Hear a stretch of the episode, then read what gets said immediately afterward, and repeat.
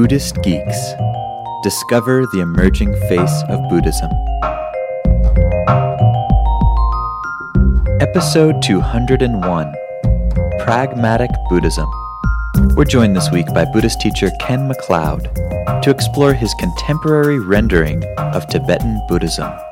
This is part one of a two part series.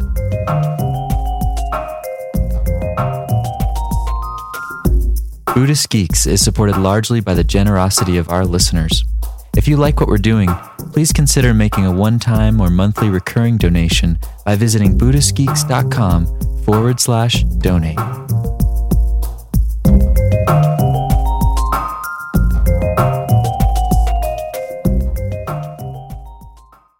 Hello, Buddhist Geeks. This is Vincent Horn, and I'm joined today over Skype with a very awesome guest, Ken McLeod.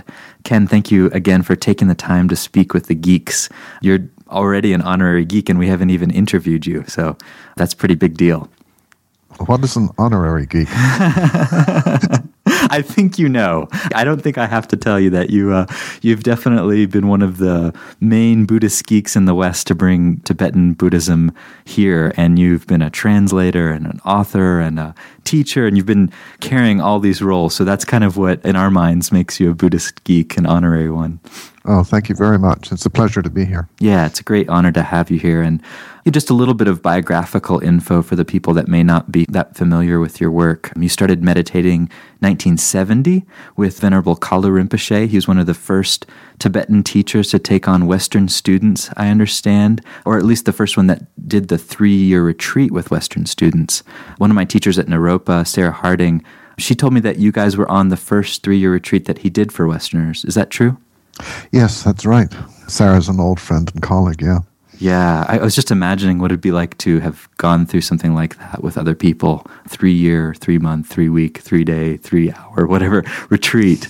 Uh, that must be pretty incredible.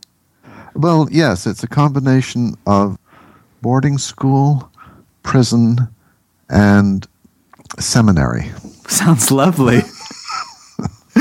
Well, you did do this quite a long time ago, so I guess you have now some perspective on it, huh? Well, yes, uh, very definitely. I, I, did the retreat in. Uh, actually, I did two three-year retreats. Oh, did you do like back-to-back type things? Pretty well, yes. Uh, so that was 1976 to 1983. Wow. Okay. So that gives a sense kind of of your deep practice background. And then um, you've been teaching now for 30, 40 years, and your current teaching is happening through an organization called Unfettered Mind. Yeah, it's more like 25 years. Don't, don't, don't make me too old. Okay. so about 25 years you've been teaching. Impermanence wreaks enough damage as it is. Don't speed it up. So you, you weren't actually teaching while you were in the three-year retreat. Okay, check. Oh, no, actually I was. Come to think of it, I taught a, a lot in the second three-year retreat. Okay. Because the retreat director at that point went to India to attend a series of empowerments that Kalu Rinpoche was giving. So I ended up uh, giving quite a lot of instruction over the last two years of the three year retreat. Wow, cool. And speaking of Unfettered Mind, this is the organization that you started to kind of do your meditation instruction and programs and guidance in Buddhist practice. And it's really striking when I go to the site, the tagline is pragmatic Buddhism. And I really, really enjoyed that. And I know one of your main aims with Unfettered Mind is to kind of communicate the essence of Buddhism using, as you say, Western language, frameworks, contexts, models. And I wanted to ask, since you have such a rich traditional practice background, when that shift became important or necessary in how you were conveying things? Well, that's a good question. Even during the three year retreat, I certainly became aware that of tensions between modes of practice that had been developed in ancient and medieval India and carried for a thousand years or so in Tibetan culture, which was a medieval culture at best, and then coming from a Western, modern, post industrial society and so forth.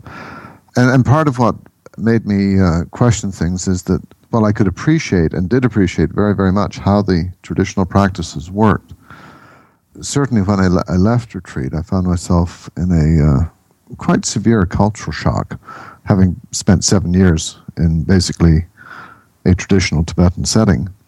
Then uh, Rinpoche, in his wisdom, sent me to Los Angeles. so I went from an extremely secluded environment in, in central France, uh, where we had no visitors whatsoever, and no opportunity to buy or shop or drive or anything like that, to a uh, Los Angeles, which is very much a post industrial city and a very large one at that. So I had to figure out how to work and how to function in, in this environment. And I, I became aware that a lot of people idealized a Buddhist practice, thinking it was going to save them in some way from the vicissitudes of life. And that's not exactly what happens with Buddhist practice. It gives you, at least in the way that I look at it, it gives you the ways and means of meeting the vicissitudes of life. And in fact, one of the things I did was to adapt a quotation from uh, uh, Miyamoto Musashi, one of probably Japan's greatest swordsmen. He says this about martial arts, and I just substituted Buddhism. Buddhism is a way of freedom. Many people, when studying this way, may think that the skills one develops will not be useful in real situations. The true way of Buddha is to train so that these skills are useful at any time and to teach these skills so that they will be useful in all things. So, very soon after I moved to Los Angeles, I was quite concerned with how do you actually live this? Not in any kind of theoretical or idealistic way, but what does it actually look like in your life? And two or three years after I came here, that's when I laid the foundation for Unfettered Mind, and I just chose pragmatic Buddhism, as opposed, you might say, to romantic Buddhism or other forms of Buddhism. mm, that's so interesting. And I was wondering, connected with this, because you were mentioning the three year retreat, how do you feel now about that particular traditional form coming from this pragmatic Buddhist angle? You started off the question by talking about the essence of Buddhism to me, that's a, a, particularly Western notion. Yeah, for sure. Very uh, modern uh, notion. The, the, idea that things have an essence. mm-hmm, mm-hmm. And the implications of that, in some ways, I've really only been appreciating relatively recently. You may be aware that uh, in the mid 80s, the Shambhala publications published a translation I did of the Mind Training in Seven Points under the title The Great Path of Awakening. Well, if I were to do that again now, I would, without hesitation, insist that the title be A Great Path of Awakening, not The Great Path of Awakening. And that may seem like a minor difference, but I think it makes a huge one.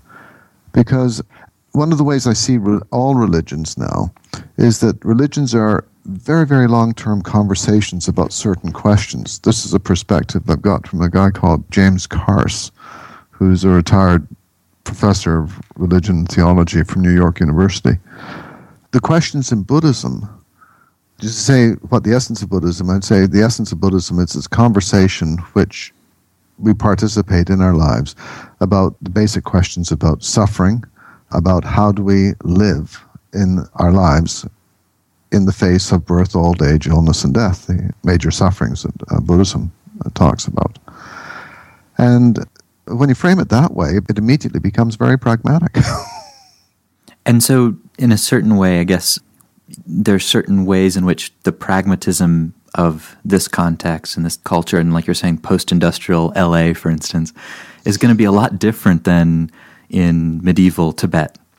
And I wondered how are some of the specific ways that you found you're translating or reinterpreting or reimagining even to Buddhist practices and Buddhist teachings in this context as opposed to the way it may have been taught in medieval traditional Asian contexts? Well, I think it's helpful to look at things in terms of evolution. Mm-hmm. Buddhism evolved in India. It started off as a renunciate tradition similar to the uh, Shivite traditions that people still join and adhere to and practice in the Kumbh Mela and things like that. You watch those things and it feels like you're watching what Buddhism was like a couple of thousand years ago. And it evolved into a very rich cultural and religious and philosophical tradition in medieval India. and basically became part of the whole Indian complex and, and ceased to be distinguishable from Hinduism. But in the course of that, it migrated to other countries like Sri Lanka, and Southeast Asia, and Tibet, China, Japan, and so forth, and evolved in very, very different ways in each of those cultures. Now that it's come to America and Europe and South America and Africa and other places, it continues to evolve. And in this process, there will always be people who practice very close to the, or as close as they're able to, to the forms that were practiced in, say, the Asian countries. And then there will be other people who seek to adapt and make innovations that they deem more suitable to the present situation. That's what sparks the process of evolution. And there's always a tension there. But from the perspective I see now, all of that is going on. There isn't any one right form. Michael Mead said there isn't a question of American Buddhism, it's more a question of American Buddhisms, the plural. Mm. so some of the things that I, I've paid close attention to, one was after teaching for a few years, I realized that people struggled with problems in their practice which could be taken care of in a very, very short conversation. Sometimes they'd struggle for six months or a year before I'd become aware that they were having these problems. So, one of the things that I started to do after a couple of years was to institute a mechanism by which I was getting feedback from the students about what was happening in their practice. And I would have frequent meetings in retreats, for instance, whenever possible, I interview every student every day about their practice. And that's something that doesn't happen in, in most retreats, except for the Zen tradition, which is very different, um, particularly Rinzai Zen. And in this way, people find that they are able to make incremental refinements in their practice so they don't stay stuck on stuff for a very long time. There are pros and cons to this. One, I think it helps people refine their practice in a way that's more suitable to them more quickly. On the other hand, they don't necessarily have the experience of struggling with something and finding their own way, though I think there's enough of that that goes on that that's not completely lost.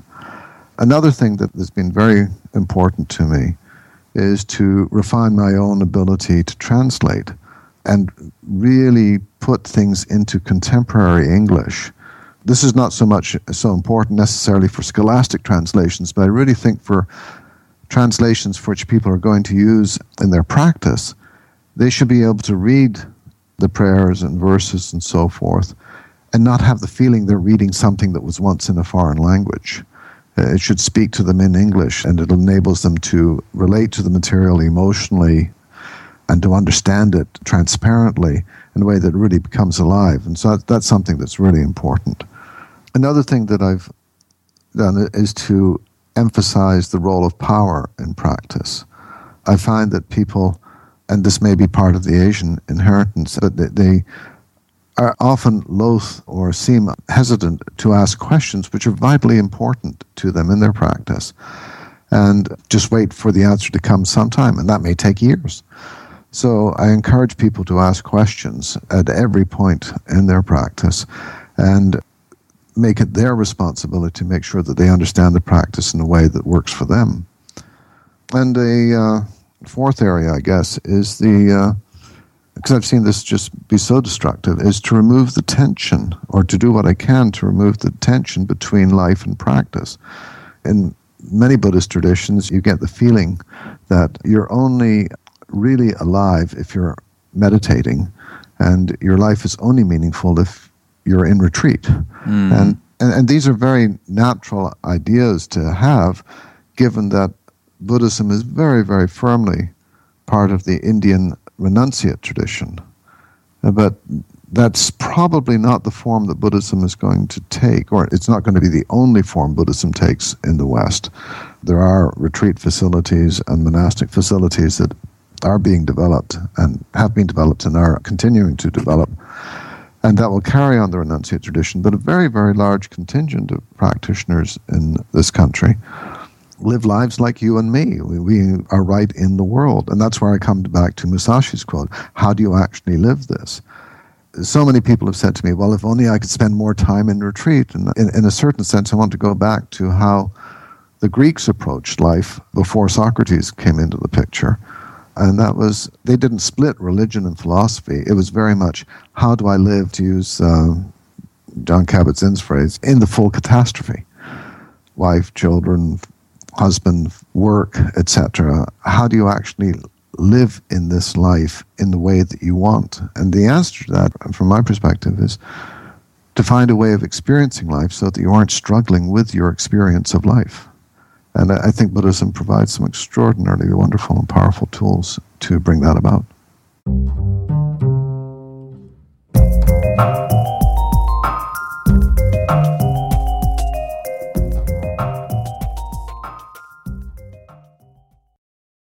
Join us for the fourth annual Buddhist Geeks Conference, hosted in partnership with Mindful Cyborgs and Shambhala Sun from October 16th through the 19th in beautiful Boulder, Colorado.